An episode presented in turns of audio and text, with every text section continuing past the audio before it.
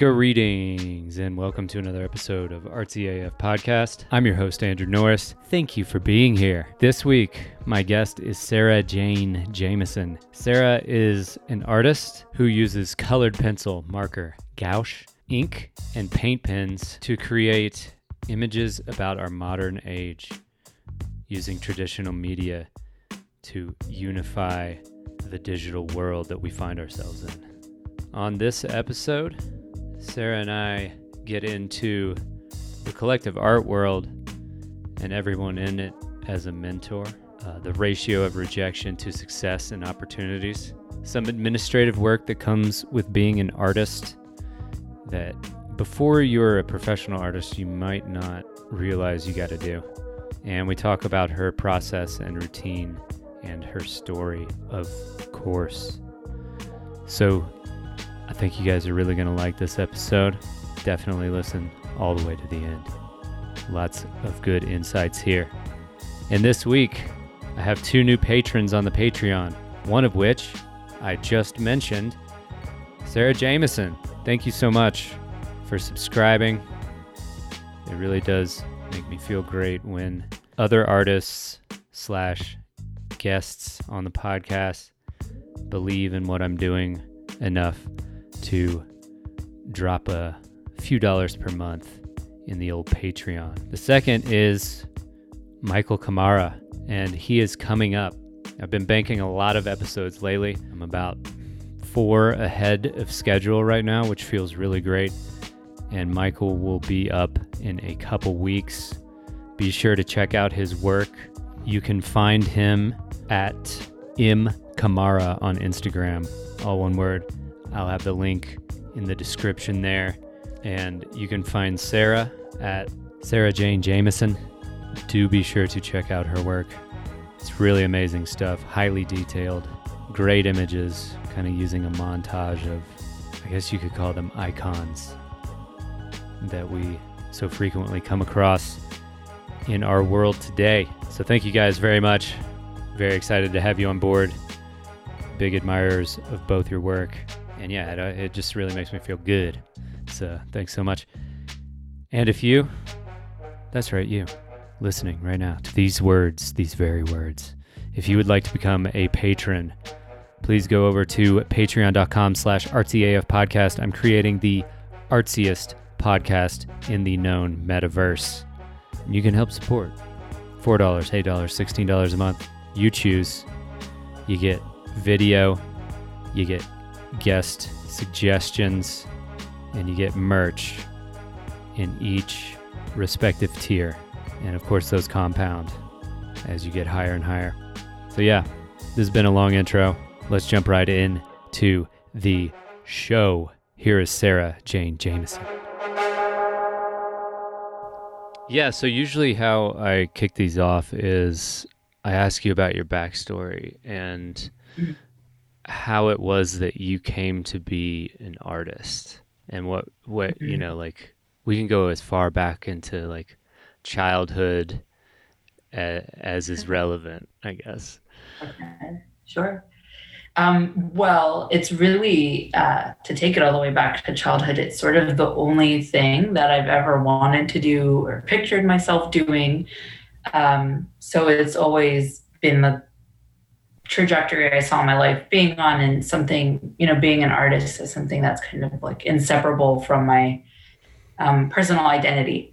Yeah. So uh, I knew I was headed to art school and I knew that's what I wanted to do. So um, I did. And that's how I ended up in Washington, D.C. I went to the Corcoran College of Art and Design and I um, graduated in 2010. And you know, it took a little bit to kind of get things off the ground, um, kind of detox from four years of, you know, making art kind of on an assignment basis, mm-hmm. thinking about what I wanted to do, like the how and why of my practice. Um, and I would say in about 2016, um, I started really um, putting myself out there and kind of getting some momentum with my artworks. Nice, so nice. The short story. Sweet, and you're uh, you're using mostly um, like I see color pencil, I see um, Mhm. inks, and it's Yes. very, very detailed. Um, and by the way, love, love your work. It's like astounding Thank to you. to watch it, and and I love all the videos that you post. It's so detailed. It's so impressive.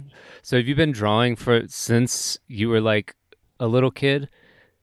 Is that what you were like? Yeah. You were you just born with like, like oh, I'm going to be an artist, and there was never any other, any other idea Yeah. of doing anything else. Pretty much, yeah. You know, I I am very fortunate to have like um, parents, but primarily my mom who raised me, who were really. My mom was really um, happy to like let me choose and pursue the things I was passionate about. You know, Mhm. and never like poo-pooed it or um, said it was silly or I feel like when you say you want to go to art school, plenty of people, you know, immediate family, extended family will kind of be like, oh, good luck, you know. yeah, yeah, yeah. Um, you know, but someone who took the things that I valued very seriously. Um, and so when I said that's what I wanted to do or be, you know, to the best of her ability, she fostered that. So I give her a huge amount of credit for never, you know, in any way um, stepping on the things I dreamed about. Um, but I always did a lot of drawing, some painting as well. Um, but by time I was probably about halfway through uh, being in college, I really settled on colored pencils as something that I loved. Um, and part of that is just, you know, you can't put into words why something is more intuitive to you than something Mhm. else, but it also has the component of very high control, which Yeah. is something that appeals to me. It's very immediate. There's no cleanup or um, color mixing that you have to do, and then going back and trying to have to refine that color. yeah. Uh, it's very available, immediate, and kind of permanent. You have to sort of stand in the choice you make, or you hope that you can kind of scrape it away with an exacto knife to fix it. But um, it's something that has always been the strongest interest of mine. Um, and I've always had drawing as a part of my practice, even when I was really little, before it was like a practice. Yeah, yeah, yeah. I would definitely want to get into uh, get into your work. Uh, w- kind of one more question I'll ask you about your your backstory, um, Sure. or maybe two actually. When, when you were growing up, did did were you living in DC? No, Okay. I'm from Orange County, Okay. Virginia. Oh, so wow. it's Okay, smack dab in the middle of Virginia. okay, gotcha. Did you feel like a, a weird kid when you were growing up, or like a like what was it like? yeah, definitely. Yeah. Um, you know, I I definitely had, you know, a friend group. Um, and growing up in Orange, I definitely felt um different, you know, and there wasn't a lot of things, resources for the arts. I can't speak to what it's like now, but the majority of that county is relatively rural. Um, Yeah. And I just always sort of felt like I was um, just different. I don't even know how, how to describe it, you know? And um, I mean, it's not that I had like a terrible experience at school. I think I had the run of the mill, had friends, sometimes teased, those sorts of things. Right. Um, yeah. but by high school, you know, my mom worked in the city of Fredericksburg um, city, Mhm. and I was like, please, you know, can can I? I gotta get out of Orange at least and try to make my way to a place which I think Fredericksburg has a pretty, for what it is, like a very beautiful um, appreciation for arts and a pretty solid art scene. yeah. Um, but I wanted, you know, more diversity in every way that could be defined. Um, Sure. so sure. trying to inch my way towards a place where there was just a more um, expanded way of thinking about everything. You know, I, I don't want to like pigeonhole what Orange County is like, but um, just Yeah, wanted yeah. more. Yeah. Yeah. I feel you. Yeah, I I grew up in um in Lexington, Kentucky, which is a bit more Okay, yeah. a bit more um I guess like, you know, it's more like a city, college city. Um Mm, but it, everything at one point I remember thinking like everything here feels so um normal, you know, like Mhm. just a hundred percent average, and Yeah. uh, and kind of kind of whitewashed, kind of like at the time not not super appreciative of of art and music, and I just. I just remember being like, well, it's either California or Colorado that I'm going to move to, and I chose Colorado. So I, Right. I, I kind of vibe with, with what you're saying there. Um, I'll- wanted to ask also, um, w- did you have any mentors um, outside of just normal professors, or maybe they were just normal uh, uh, professors who who gave that extra um, extra advice and, and you, maybe you spent some extra time with who helped you out? Honestly, I don't know. Um, you know, I went to the Corcoran was a pretty small school, and so um, there was probably about a hundred people per um, grade. Okay, nice. So you did get a fair amount of personal attention in that way. Um, I don't know if off the top of my head I can think of like any particular sort of extra attention I got. Um, but that said, like I do retain all of my friends um, for the most part from school, hmm and they're a wonderful sounding board. I met my husband there.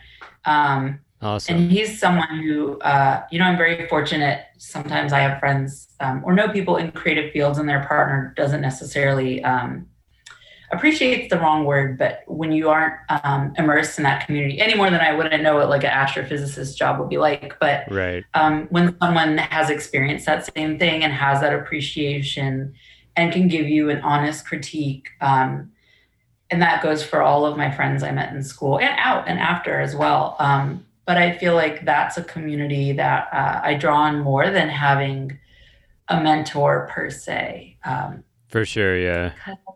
Uh, i don't know that there's like any one person who jumps out Yeah. I feel, I feel like if you, sorry, what? no i was like hopefully i don't think of it later and go oh gosh i forgot Well, if know, you, but- if you think of it, feel free to stop us dead in our tracks and, and shout that person out because that's, say, that's I know, I don't want to be remiss. Think yeah, yeah.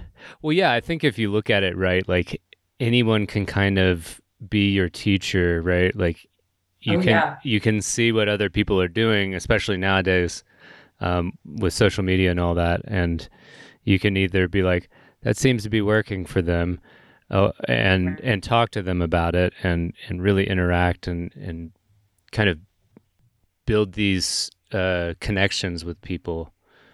Absolutely. And- It's do or die, I feel like, to be active on social media, Oh yeah. career wise. Yeah. Yeah. Yeah, definitely. How do you uh this is something we talk about all the time on this show and um I'm always curious as to how people sort of balance their social media production with consumption. How are you doing with that? Are you uh does it ever get to you?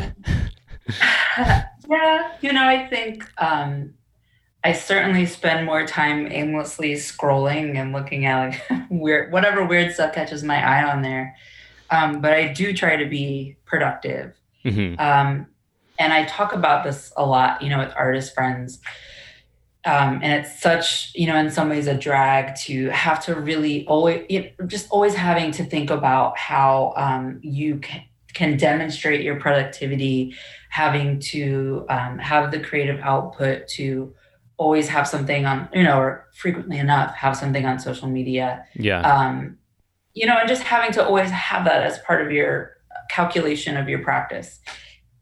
But um, for me, it's so valuable. Um, something this kind of is like somewhat of a segue, I guess. But yeah. you know, being an artist comes with a immense amount of rejection. You know, ultimately, you apply to things and you're rejected all of the time. yes. Um, and I've found that um, the last handful of years have been an absolute avalanche of rejection.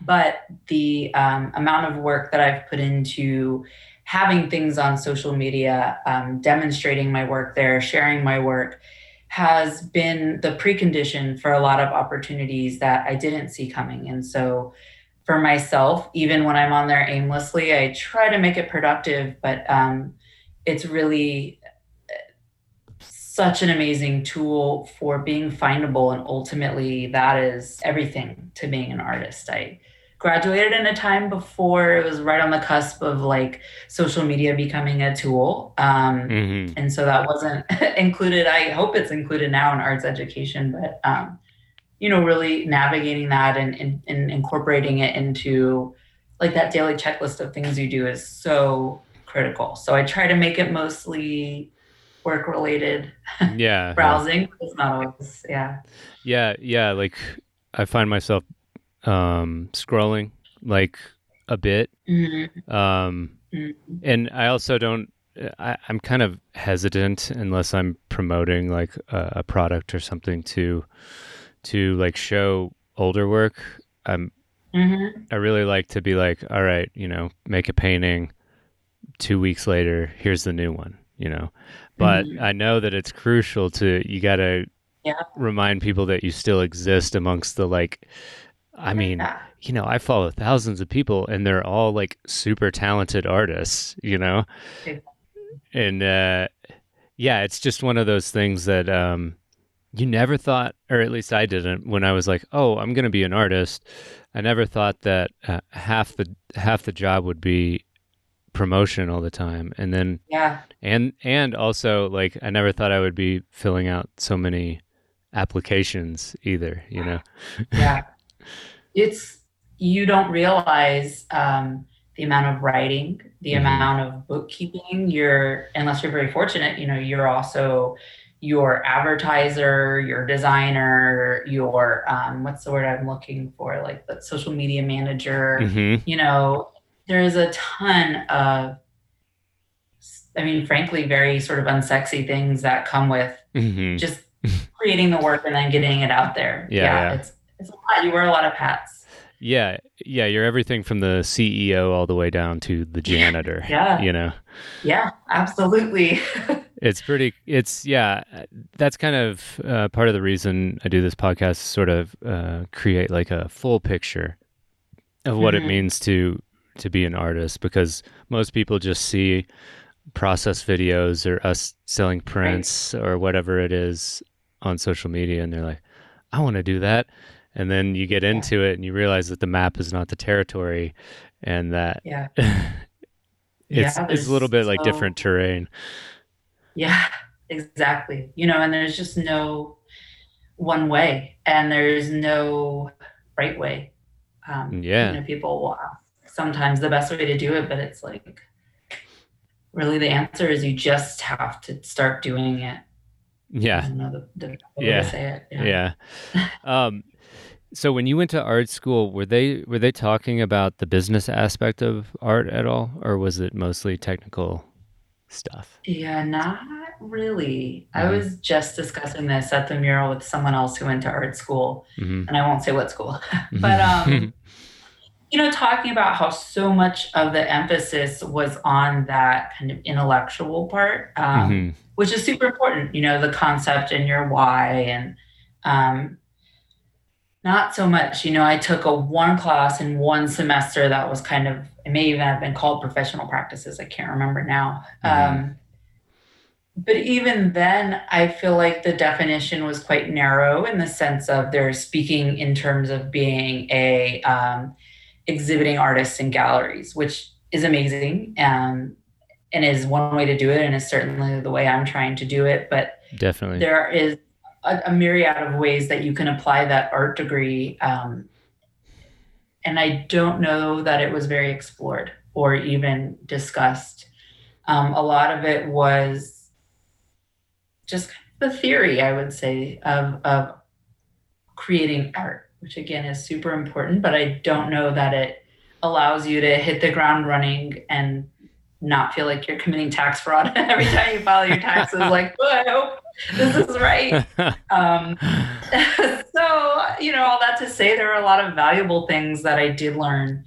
Um, but mm-hmm. I would mm-hmm. say the nuts and bolts of being a working artist was not necessarily one of them. Yeah. And I, I think it's a common experience um, for those that went to art school, at least mm. totally colloquially, I would say. Yeah, yeah, definitely. Are you? Are, do you keep a ledger for uh for expenses and and like uh, Yeah. credits? I I keep an Excel sheet. Yeah. yeah. yeah, yeah. That's And, what I uh, meant basically. I'm sure it could be, you know, maybe I don't I don't have like QuickBooks. I'm sure there's like a better, Yeah. more streamlined way, but it's just me usually like at the eleventh hour before tax time, like putting Yeah. it all in and crunching the numbers. Yeah. Same.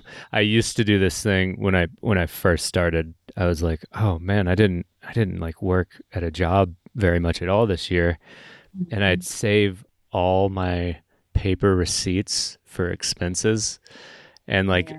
g- just go through my bank account and like you know download the bank statements and be like, Yeah. okay, let's see. Here's a here's a plane ticket. All right, and it was just Yeah. like just such a mess, you know, like. Is.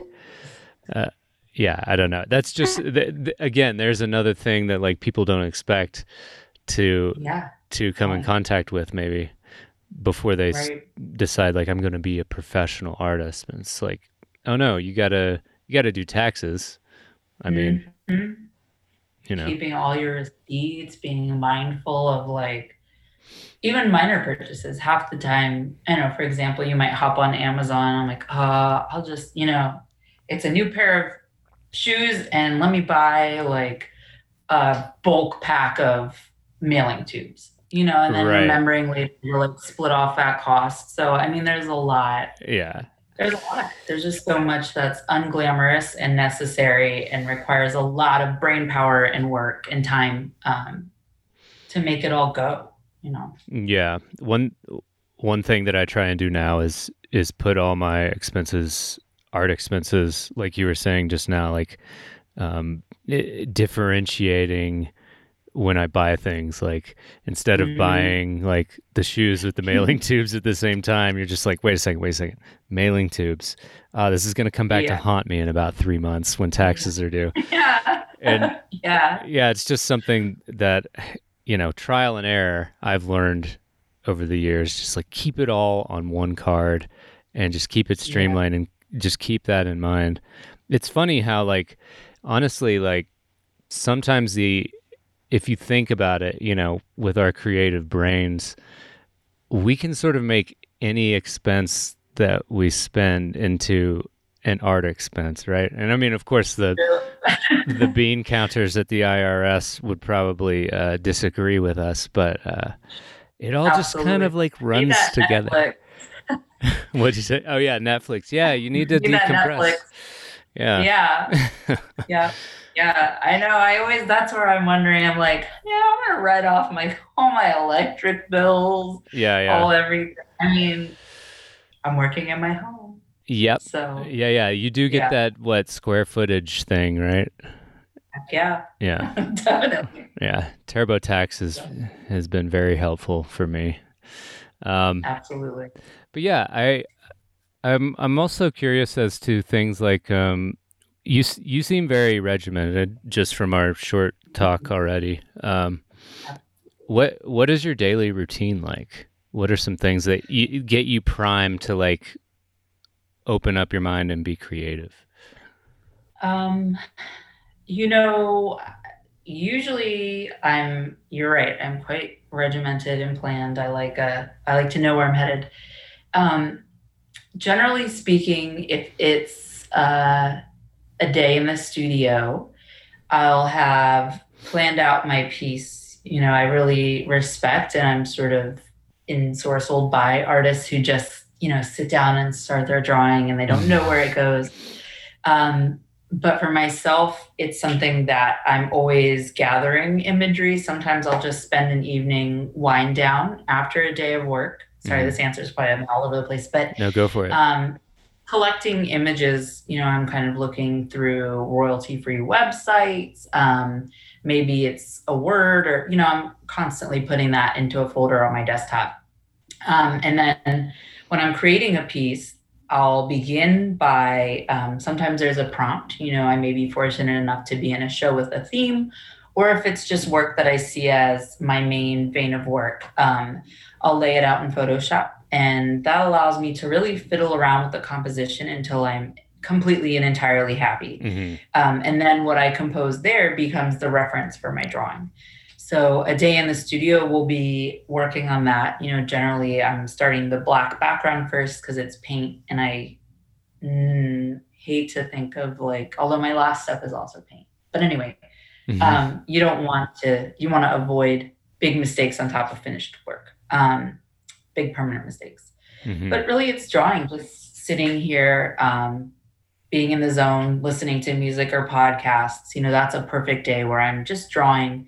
Um, and as far as, you know, being inspired or turning your brain on, having my studio in my home leaves me no excuses to get, to get to work. right. Yeah. So there's always that slight guilt if I'm not working and I know like it's here, it's right here. I have something I need to do. mm-hmm. Um, sometimes, you know, the greatest motivation is the deadline. That quote is 100% accurate. Yeah. And then I always try to keep the mindset, you know, some days you're magically inspired and ready to work and you've got like, you know, things you just have to get out of your head. But sometimes I have to really think, you know, like, this is my job. I want this to be my job. I want Right. this to be my full time job.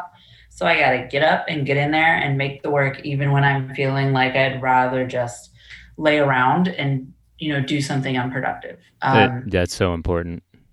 yeah, it's super important. I think it's a hard thing to uh, always want to do, but it's critical if you, you know, I feel like there's a lot to be said about like endless work culture and hustle culture, but um, Sure. Sure. it is kind of relentless hustle culture, I think, to make a full time arts practice work, unless you're very fortunate and you've kind of stumbled into immediate success. yeah. Um, Yeah. that's not even the perception that that exists. You know, there's that saying that it takes 10 years to be an overnight success. Um, Yeah. So that that is to say, I get myself in there because I'm on that 10 year overnight success plan. I hope. Yeah. Um, Yeah, same here. Yeah, Yeah. yeah. I think that um I think that it's it's tough at first to to think of it like a job, or it was for me at least, because it you know it brings such joy and doesn't feel like work, and it's this kind of um and you may have a different experience, but I'm I'm just speaking personally here. Like it it just put me in this space where I did, I wasn't thinking about the normal day to day, like, or any Mhm. problems, or it didn't feel like I, I even had problems while I was painting, right? Um, but then, but then, like, so I guess my question would be like, how are you just are you just a disciplined person, or did you have to kind of come to a point where you realize that even though I'm feeling like not that great today, I'm not going to succumb to uh, the resistance of like sitting on the couch or doom scrolling or doing or doing whatever, being distracted. Right. Uh, I, I do plenty of those things, and For- you know, a lot of the work I think is relative to that, like doom scrolling, digital culture. Um, yeah, yeah, yeah. world but uh, you know i i am a pretty disciplined person Mhm. and my baseline personality is pretty like um i would describe myself as a perfectionist um Mhm. you know wanting everything just so um so for me it definitely um expresses itself positively because i Right. get i do get things done i think of things that way i don't not finish projects. Right. Um, that's something I think that I do well, but that that's like the positive side of the coin of I think how I'm just wired. You know, it often comes with a ton of self critique and when you're working full time art, as as you may know, or even not, I spent plenty of time trying to work as close to full time as possible in art while having full time jobs. right. Um, but uh, it, it then becomes such an outlet, but then also a huge source of like pressure and anxiety. And, you know, this thing that brings you great joy is also this thing that brings you um, money. So, yeah, uh, yeah, yeah. you know, there it, it then becomes, I think, that's another thing that in the arts world that maybe doesn't get discussed just because there's that romanticized idea of being an artist. But when something that's, at least for myself, I think of as very critical to my self, my personality, my being, but mm-hmm. it's also like, okay, uh, you know, you want to take this job and make X amount of money and then do prints here and then sell it out. And there's always the bills to pay, life to live. Yeah. You know, it becomes very um, melded in a weird way that uh, I don't know if that got really tangential for what we were talking about, but um, no, it's okay. It's okay. But uh, yeah, I do. I'm pretty good about sitting down and working anyway to take it back to the point. But mm-hmm. yeah, yeah. And you mentioned like hustle culture um, earlier. Yeah. Um, we, how do you decompress? You know, like do you do you set like um kind of a window of like okay, like it's like you're clocking in and you're you're like I'm at least clocking in, let's say at like 9 a.m., 10 a.m. this uh, this morning, and mm-hmm.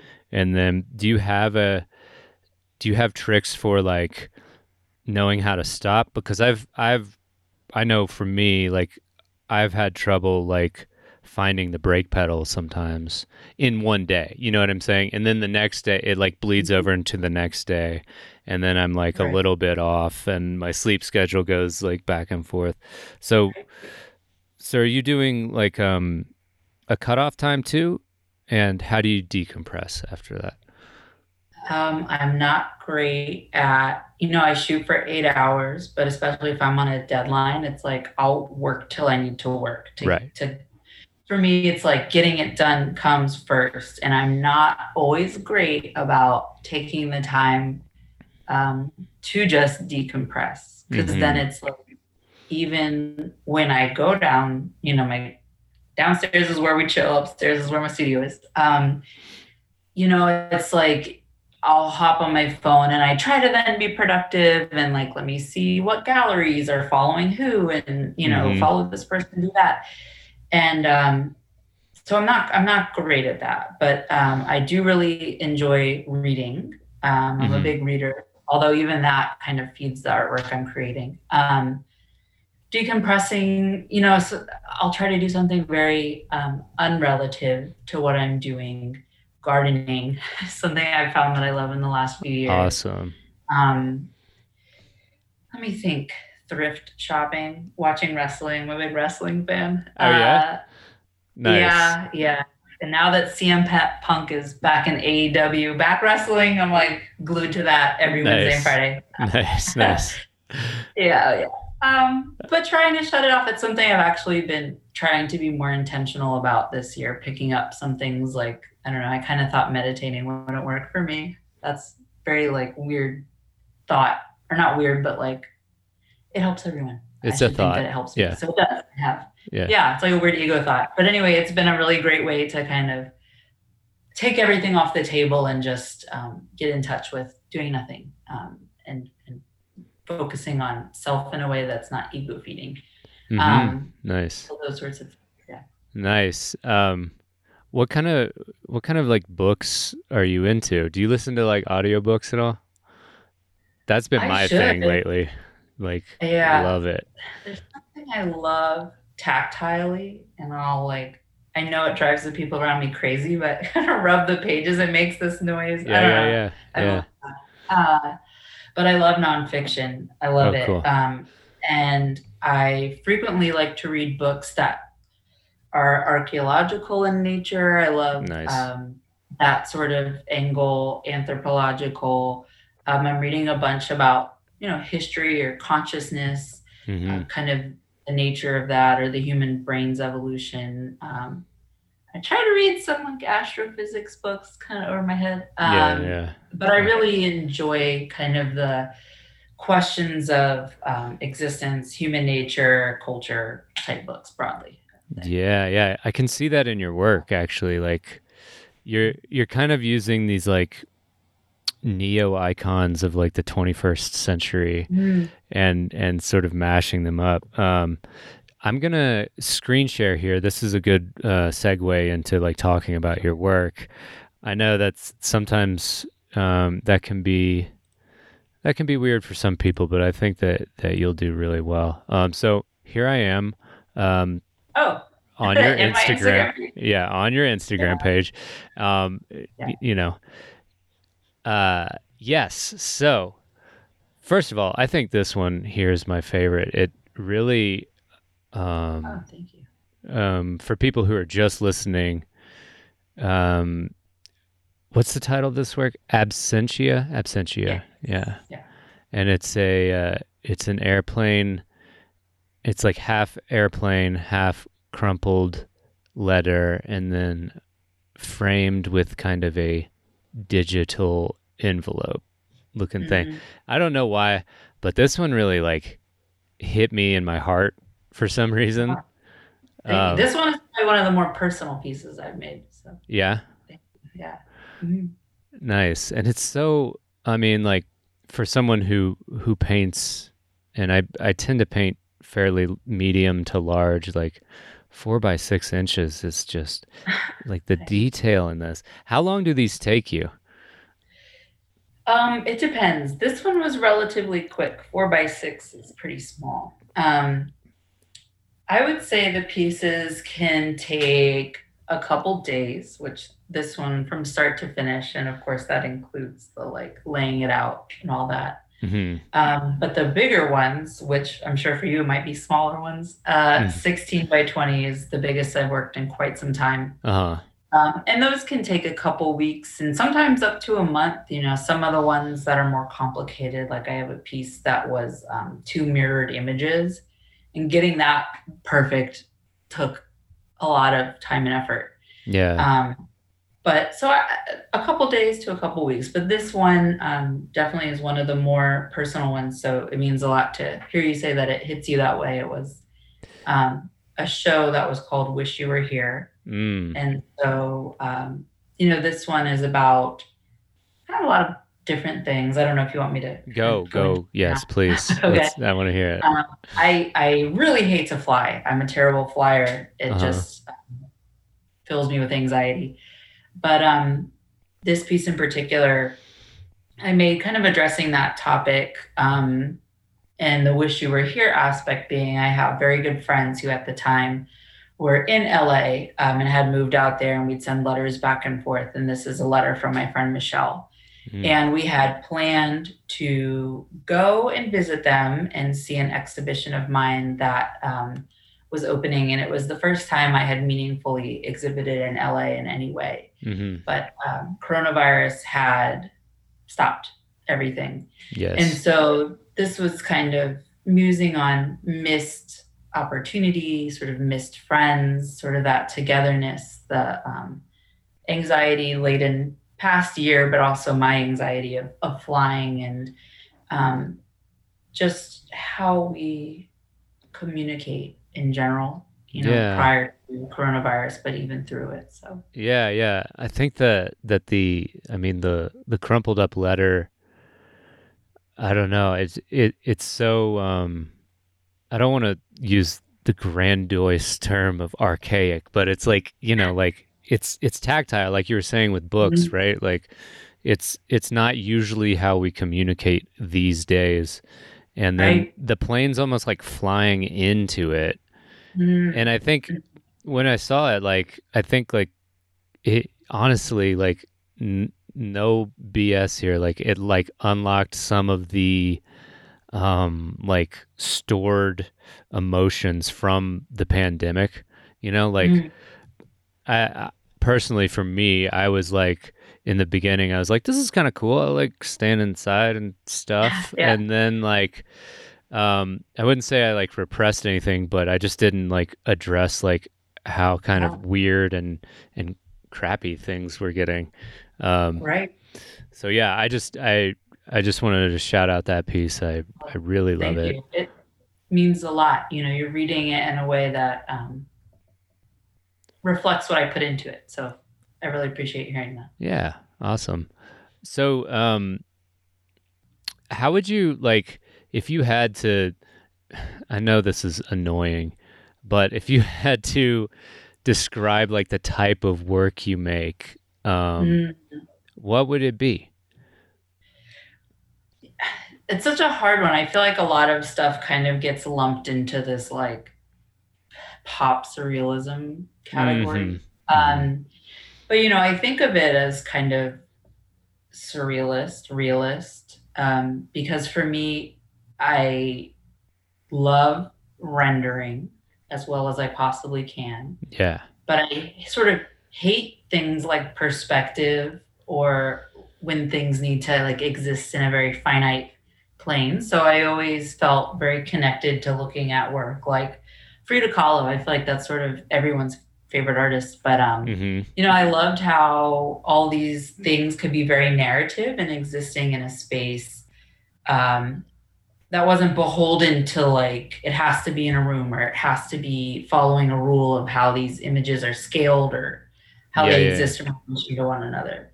Um, but also is very faithful to to true rendering, and so there are things like vaporwave that I hmm feel like creep into my work. Um, but I love realism. I'm a big fan of surrealism. I feel like this often gets pushed into kind of like the pop art um, category of making works, but um, Yeah. but I guess that's where I'd place it. But I find you know people kind of define that for you.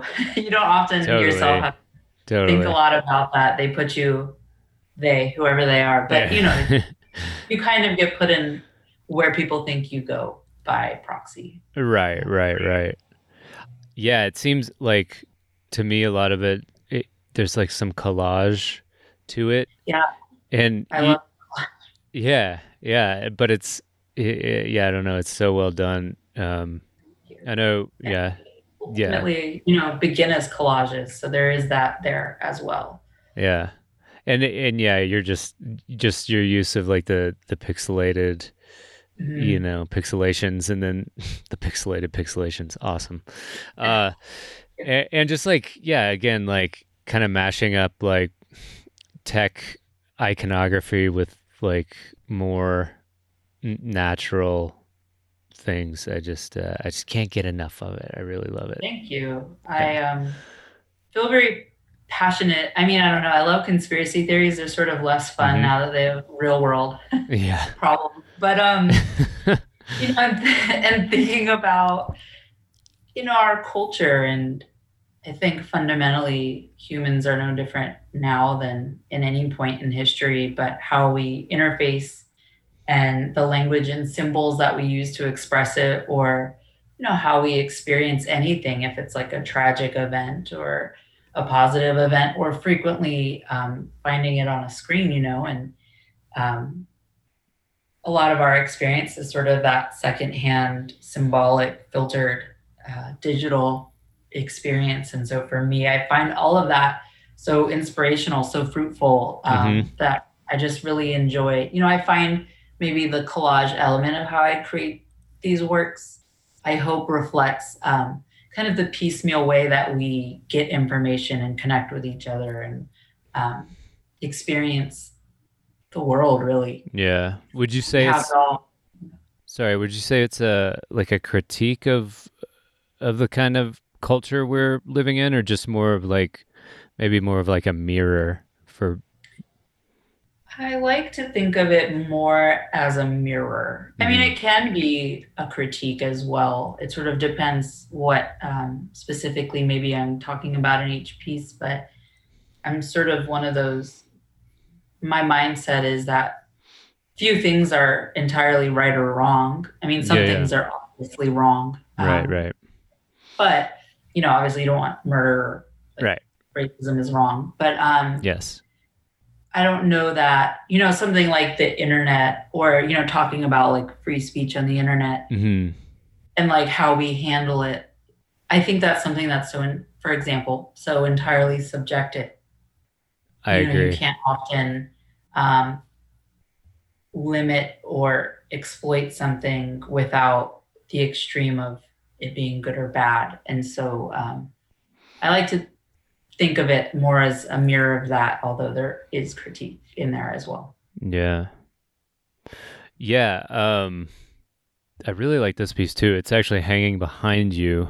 Um, Yeah. What's this one called? Because I don't see a, a title here, but it, um, I mean, the first thing I think of is um, you were talking about conspiracy theories, right?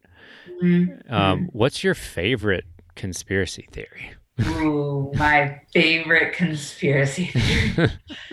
that one's hard. Um, my favorite conspiracy theory. I kind of like like the the classic Beyonce's in the Illuminati. Uh, Yeah, yeah, yeah. One, one Uh-huh. of my favorites. um, but I don't know if there's one. I'm sure there's like when I'm on the spot, it's so hard to say hmm but um some of my i would say like my least favorite and personally experienced like when um pizzagate was really on fire Yeah. um like i had this random dude from south carolina emailing me and telling me that there's like secret pedophile symbols in my art Mm. but he was saying you know when i ignored the first email the second one was really mean and Mhm. basically telling me that i was like a pedophile shill so that would Oh. be my least favorite because that one personally, I was like, God, you're so, like crazy. Leave me alone. yeah. Um, Do you do you just like the phenomenon of of it all? yeah, kind of. Yeah, and I think of like how, in some ways, how arbitrary. Oh, birds are drones. That's one Yeah. of my favorites. Um, Yes. Yes. You know, this particular thing, like I've been saying this, my friends will probably be tired of me saying this, but you think of a lot of times um, conspiracies deal with something that's more or less tangible in our lives, right? Something like vaccine hesitancy is a big one right now. hmm But then I think of like all the unknowable things. Like I've read a book recently that deals with atoms and it's talking, you know, it's quite poetic because it's like we're made up of atoms, as is everything. Right. And the atoms in our body have been stars or flowers or even people who have already died. And there's so many atoms inside your body that, you know, we all share hmm some of these recycled atoms. And that's insane. Like you and I will never be able to look at an atom. We probably won't even know anyone. You have to be kind of like pretty elite scientist. Yeah. So I think like that's something why nobody's like, that sounds like BS. That can't be right. Right. Tiny little tree atoms make me up, but though, you know, like you know people who've had a vaccine. You could even Yeah. probably you have access to seeing something like that under a microscope, but you'd have to really be somebody to see an atom. Yeah. You know, so it always kind of boggles my mind, kind of how anyone chooses, and we all do it to some degree of like, Sure. I, I accept this, but I reject this, you know. Right. Um, so for me, that's such a fascinating, like how we pick and choose, and for the most part, you know, I, I feel like people sometimes attach themselves to ideas or conspiracies that are very um, relevant and provable, and ex- Mhm. you know, everyone knows someone who's been vaccinated, Right. Right. Right. Right. you know. So um, Well, I, it's just in- I, I had, yeah, it's just interesting, like what people, you know, people's sort of idea of the truth is, right? Like, yeah, like truth is so, it's so hard to, to pin down even because with the, the whole process of science is proving yourself wrong and going back Mhm. to the drawing board and being like, well, maybe this map is a little bit more correct, you know? right. and i don't i don't actually believe so much in in free will. Like when i see when i see people you know believing in flat earth for existence or Yeah. for for example um uh as their existence i guess. Like i just think that we're we're sort of subject to you know things that we can't control like where we were born when we were born the information that we have access to even even in uh, the world where you know there's tons and tons of information out there like we do Mhm. get siloed based on what google thinks we're going to want based on Mhm. some sort of avatar floating out there and in the digital space Hundred percent. so to me there's so many factors that goes into into someone believing one thing or not Yeah. And I just think experience is so subjective. Yeah You know, it's like how you and I are both experiencing the same interview and we'll remember it are two different things. Oh, yeah. And so, you know, that's something that fascinates me when like there is no you can see the argument of like there is no objective truth, although there is, you know, Mhm. it's like hmm like one day you will die. That's an objective truth. Right. But like how you subjectively experience like all the life until you get there. That that to me, I guess, is like the fascinating part of all of it. You know, being on it's such a um, on the internet at all or being human at all. It's like the subjective experience that um, we all share that makes up some kind of like objective world truth. Um, Yeah.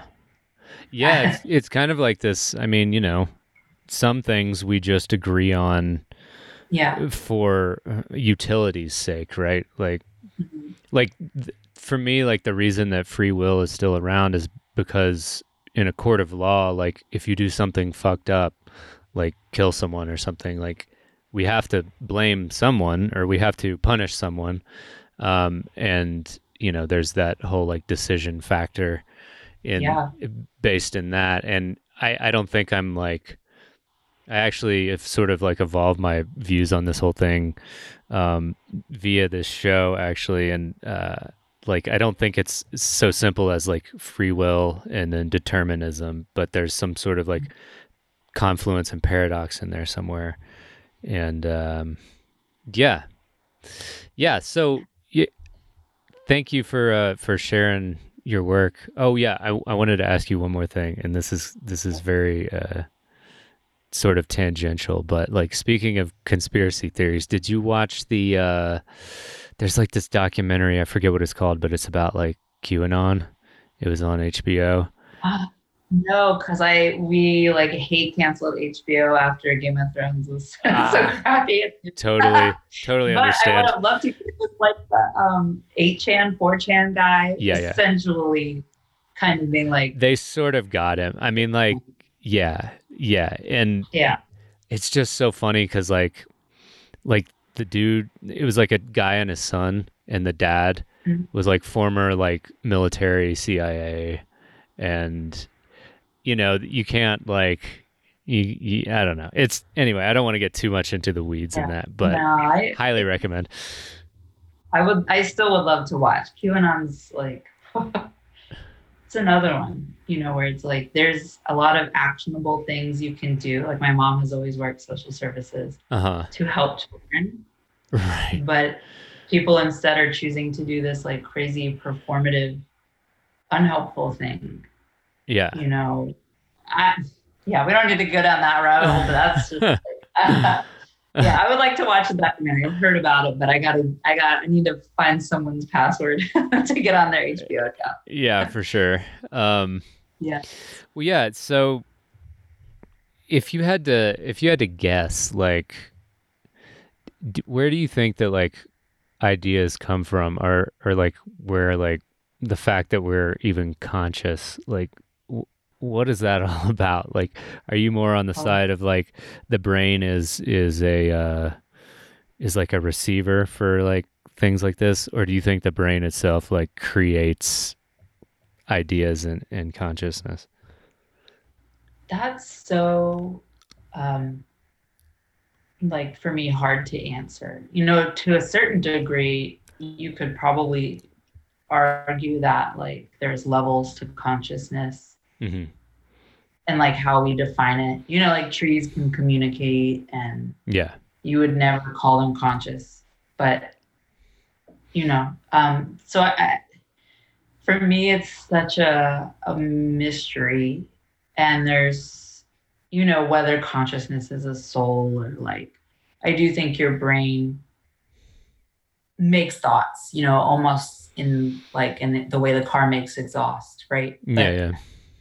Obviously there's a distinction between you know if i like put my dog in front of the mirror he's not like man i'm like i'm really alive like this is Yeah, yeah. me and like Yeah. you know so like there is that that distinction i think for humans but um the, the nature of it i don't know whether it is understandable or not you know Mhm. I have not yet started, but I have a book on kind of like the idea of what is consciousness and is it widespread.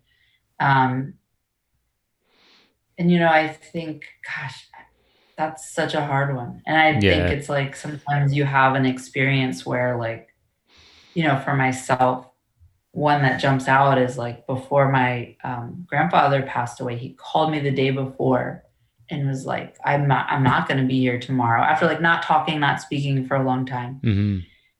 And it did. He was the next day he passed, and so it's like, gosh, is that some weird next level, like through the veil consciousness of, you know? And and so, in some ways, I think it's more profound that we don't necessarily understand. Sometimes I think it's like the mystery of what something is. You know, would it be mm-hmm. worth thinking about if we just knew it was like your n- neurons firing like on the left side of your brain or Right. something, you know? Yeah. Um, It's I kind of like what would that do for us? You know, like what? right. it- Is it a, is that a good mystery to solve? I don't know. I, Right. I mean, I like thinking about it. I like thinking maybe it's solvable, but um, is it ultimately better? It's Mhm. certainly more romantic to think of it as a soul or as this very unique thing. sure. um, it wouldn't be so cool to find out that it was just some like biological mistake. you know? yeah, just some sort of static generated by like yeah, brain. and it's like, yeah, it arises because X, Y, and Z. Um, right, right, Yeah, I, I don't know, but I don't know that I necessarily want to to know. I Right. think like the the beyond it is the poetry. yeah, yeah. totally, totally. It's more fun to to just like Mhm.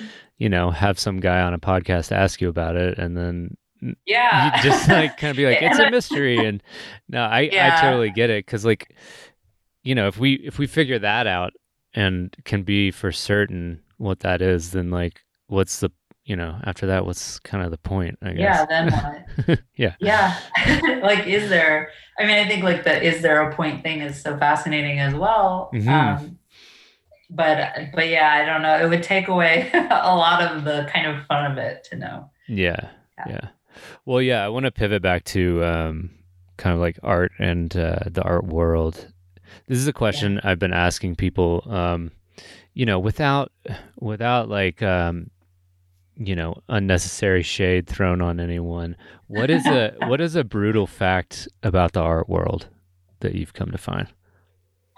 um a brutal fact truly is probably the rejection Mm, um, and within that i would say um, and it's a it's a great life lesson at least for me is like absolutely no one owes you their interests their care their Mhm. attention you know you create something and it's so intimate you know you pour all of your sort of thoughts and ability into it um, and no one owes it to you to to think that's interesting or cool that's right. um, and so, you know, the the unless you are very fortunate, kind of the cruel fact is like there's a lot of legwork um, that really only you are uh, empowered to do. You're your best spokesperson to make people interested in care. You know, and if you're fortunate, you have you maybe you're represented and a gallery can do some of that for you or maybe you exit like a blue chip school into a blue chip gallery but Mhm. um you know as with anything in life most people don't have that experience and you really have to harden yourself to rejection and make peace with thinking of yourself in some ways as a salesperson despite hmm creating this thing that is again like just you pouring out your soul it's very um, romantic and kind of like a piece of your heart on the paper or what have you but uh, being able to mar- market it otherwise Yeah, where does it exist yeah. other than in your hands yeah Totally. Completely agree on all those points there. yeah What it, what's your biggest fear um, as it relates to to being an artist? Oh. I mean, my biggest fear is probably failure. Um, and I think it's multifaceted the way that can look. You know, Mhm. I can often be quite hard on myself. And so the failure might be like, oh, I was just on artsy AF and I could have said this and I could have oh, explained myself better. You know, like there's always that self critique. mhm. But then there's also that day where it's like, oh gosh, I don't I don't have any plans of where my next show is gonna be. And I've tried X, Y, and Z, and I'm pushing and I'm pushing, but I'm hitting a wall. And, you know, the thing I'm making, even with my best efforts, um, that kismet of other people loving it, or, um, you know, that it exists on a wall somewhere, or that people are interested and find what I do resonant ceases to exist. So I think it's a multifaceted way of, of failure, but um, in some ways it's like the motivational factor of like you right. go out there and you do your best and i did my best in that very moment and then there's the like oh what if you know yeah. everything i do is for nothing and nothing ever happens with this thing that's so important to me and about me mm-hmm. um, so yeah but yeah you use it you use it as fuel right rather than try to i think that's maybe the the most uh, best mind like building way to do it but for sure. How do how do you deal with self critique? Um, it's hard. Mm-hmm. I'm. I think any creator, and maybe I'm sure you can relate. Nobody can is harder on me about my work than me. Um, totally. I certainly can see all the flaws. I can certainly sit there and be like, I can be finished now, but I could I could just keep working and working and tweaking and um I mean part of it is knowing when to be like, hell, you're being crazy, like just step back. Yeah. Um to yourself, you know, and kind of saying not all things are bad, not all things are good. You know, there's that middle space where like I do think it motivates me. I do think it allows me to always finish. But it is, it's hard to struggle with yourself and not find yourself turning positive, joyful things into negative things because you're overthinking them. Mm-hmm. Um, there's no great answer. I mean, I think that's why I've been this year trying to be more reflective and meditative and yeah. Um, but it's not easy. I think when when you're an artist, you're constantly um, trying to push yourself to be the best you can be in that moment, and it's hard not to always think you could do better, I guess. I right. Yeah. Yeah, yeah, I totally totally vibe with that. Like something that I've I've realized is that with paint painting I think is a little more forgiving than than the mediums mm-hmm. that, that you're working with. Like I, I would say definitely. Um yeah. I and I use acrylic paint mostly, but something I've noticed is that like it just seems like every every paint uh, every stroke that I make, I'm like, it's not quite right, and I like. I have mm-hmm. like I have three brushes in my hands almost at all times, like one with like loaded paint, one that's like a little damp, and then like a dry brush. And so like right. I make a stroke and I'm like, okay, that wasn't perfect. Let's correct it. And it's all this like it's sort of like an allegory for life too. Like you you learn as you go and you can sort of like it's sort of forgiving enough for you to correct yourself right and i'm sure that like leading up to the work that you're making now like you've had you've had your correction in the in the prep process and in the uh, you know previous works that you've done. Um, so yeah i think that that's that's maybe how i deal with it. And for me for me if if like my energy is uh, at the end of the day if my energy is spent if i feel tired at the end of the day from what i've done then it was a then i can say okay that was a good day. I did my best. Give myself a little pat on the back there. Yeah. and and just like get back you know get back on it the next day. Right. Um, yeah. Right. And just sitting with it's never perfect. It'll always ideally be better the next piece you make the next year you're creating. Yeah.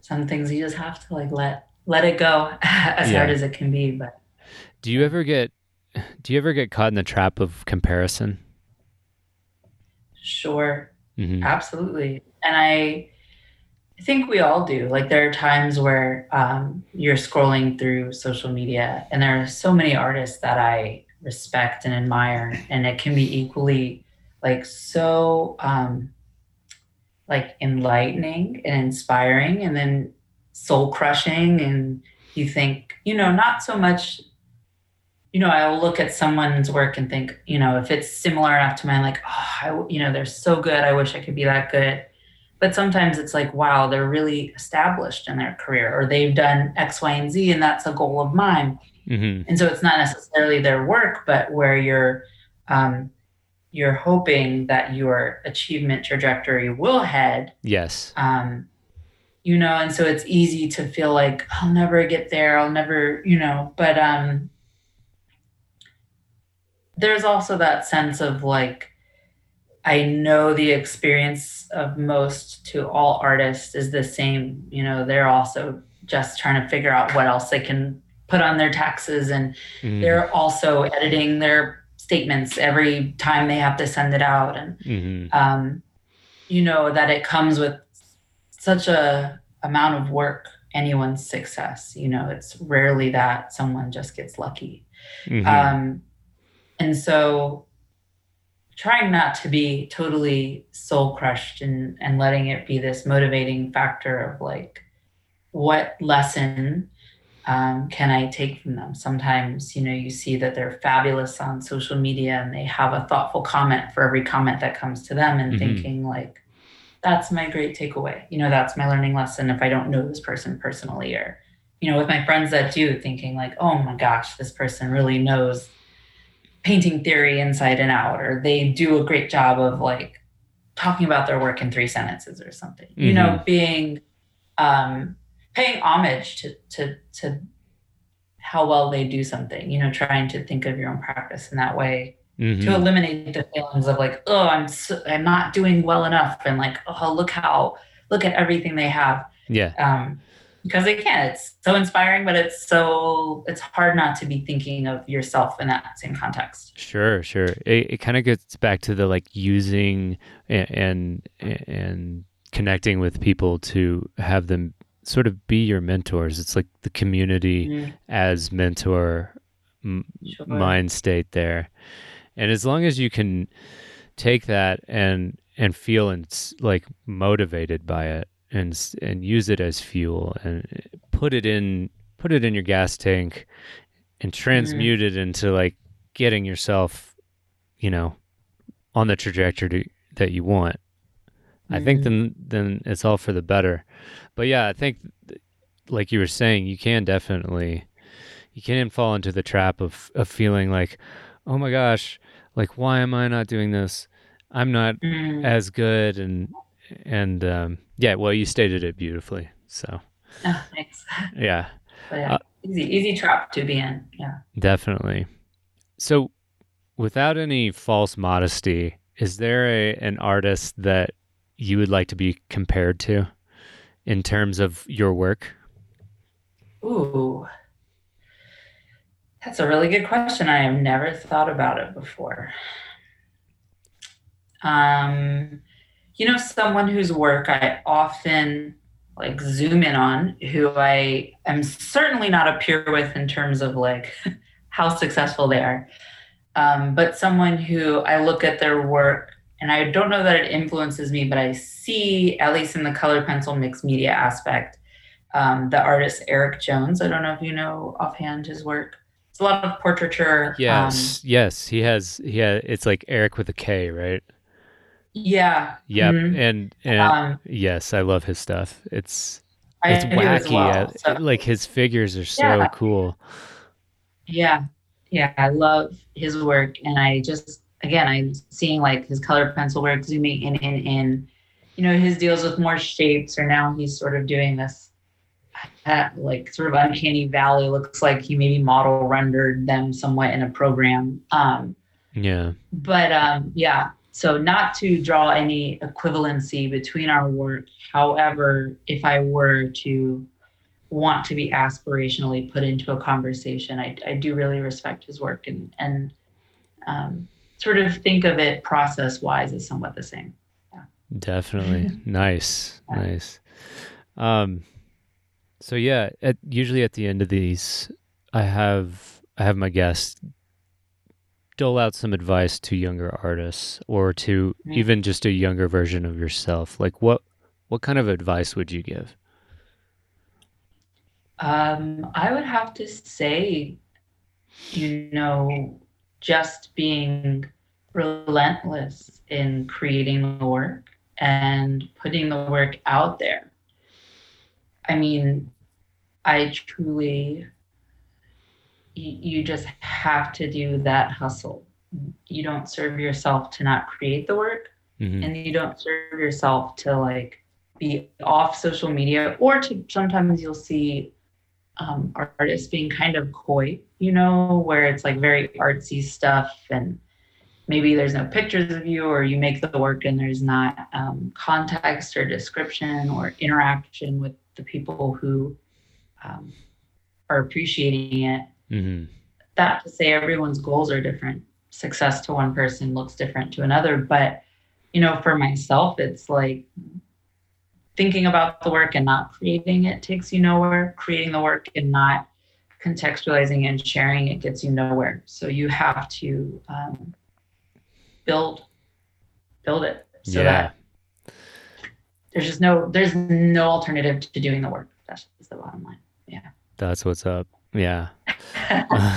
awesome. Well, Sarah, thank you so much. It was so nice meeting you. You. And um, yeah, just real quick, tell people where they can find you, what what you have coming up, um, and yeah, um, any upcoming upcoming shows or uh, dream projects you have on the horizon. Cool. Um, well, you can find me on Instagram and TikTok at, Nice. at Sarah with an H, Jane Jamison, Jamison with an I. Um, my website is sarah-jamison.com. I have a mural I completed literally yesterday Oh my gosh. on the Metro. I Yeah, totally forgot to talk about that with you. Dang it. All the paint on my nail beds. No, it's all good. Um, Um, what? wait, let's go into it. Okay, you know, Okay. was that your first mural, or Not my first. okay? but it was um, one of I've done very few Mm-hmm. murals. Um, and the second one I've done with um, DC Walls. They've rebranded from being Powwow. Okay, Um, nice. The first one I did was an enormous wall of just memes. I mean, it was like 120 feet. I had never in my Wow. life painted a mural. so that one I went with something I knew was simpler and I could complete since it was my very first. Yes. And since then, I've done a handful of smaller projects um, that I would not call like my own work. hmm Um, and so for this one, I thought, you know, I said to Kelly Towles, the director, who's an amazing artist himself, you know, give me a small wall. I want to try to reproduce a drawing. So that was the very first time that I tried to um, make something fully rendered that reflects like a actual piece that I've made. Yeah. So in that way, yes, it's the first. Wait, so were you? Did you use a projector? Yes, for Yeah, that. that's I that's mean, the way. Honestly, I mean, like at least to get some like outlines. Um, a lot of people Right. use like scribble grids and stuff, and yes. they're much better at spray paint than I am. But uh, yeah, I've never. Yeah, the other muralists who do this all the time, like, "Oh, what kind of spray paint are you gonna do for that for that gradient?" I was like, "I've never used spray paint. I don't know. I'm just gonna paint it." yeah, Um, so I'm definitely a new novice level on that in that way, but um, but yeah, it it was a really great challenge, and it was fun to like lean into being kind of painterly with it, and Mhm. the wall has a lot of texture, so um, actually it was kind of helpful for that model that face. broken Yeah. yeah. So, but definitely weird to like you have to step back to appreciate the where you're at and see what you need to kind of adjust. Yeah. Yeah. Well, sorry, sorry for taking this on that tangent No, here at no. the very end. That's uh, that's it's so like I'm me. happy to. I'm Um, proud of you.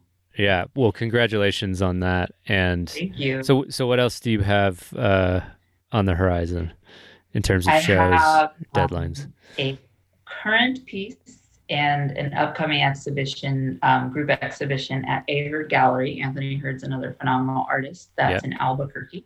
hmm Um, I also will be creating a piece. I might be in front of it, but kind of started it over there Nice. um, with Bristol Gallery up in New York. and I, in the late spring, I'll be working again. I think it'll be a two or three person show with Anthony. Um, and then something else I don't legally know if I can say yet, but it'll be a fun Sure. uh, pop up thing happening here in DC Nice. within the next month. Yeah. Awesome. Well, yeah, again, thank you, Sarah. And Oh, Really thank you, appreciate your time. Really thoughtful questions. So it was fun to to discuss. yeah, I came prepared. Um, it was awesome. Well, yeah, you're great. And um, I hope we we run into each other IRL sometime. Yes, I know. I'd love for our paths to actually cross. Yeah. Really. We'll keep making great work. And um, we'll talk to you. We'll talk to you again. I'll have you back on. Let's do it. Please do. it. Thank you, Andrew. Yeah. Thanks, everybody, for listening. Thank you. Yeah. Bye.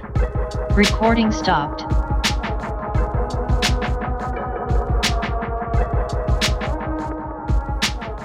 Thank you again for listening to another episode of RTAF Podcast. If you are interested in supporting the Patreon, that address is patreon.com slash RTAF Podcast. And I want to thank all my patrons. You guys keep this engine running. I couldn't do it without you. Go over there and check out the tiers I have available. It includes video, uh, guest suggestions, uh, patron only posts, and some merchandise. Thank you again for listening. Please rate, review, subscribe. Do all those little things that help get RTAF into the consciousness of more and more people. Yeah. Yeah.